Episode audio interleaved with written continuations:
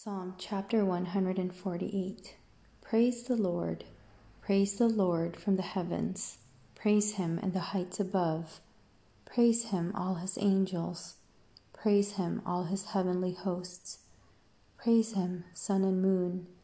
Praise him, all you shining stars.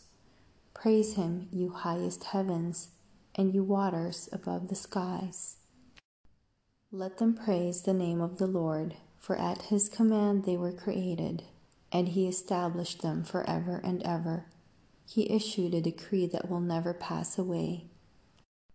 Praise the Lord from the earth, you great sea creatures and all ocean depths, lightning and hail, snow and clouds, stormy winds that do his bidding, you mountains and all hills, fruit trees and all cedars, wild animals and all cattle, small creatures and flying birds, kings of the earth and all nations, you princes and all rulers on earth, young men and women, old men and children, let them praise the name of the Lord, for his name alone is exalted.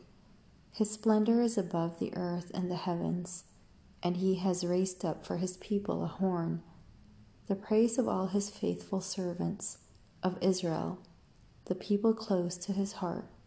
Praise the Lord.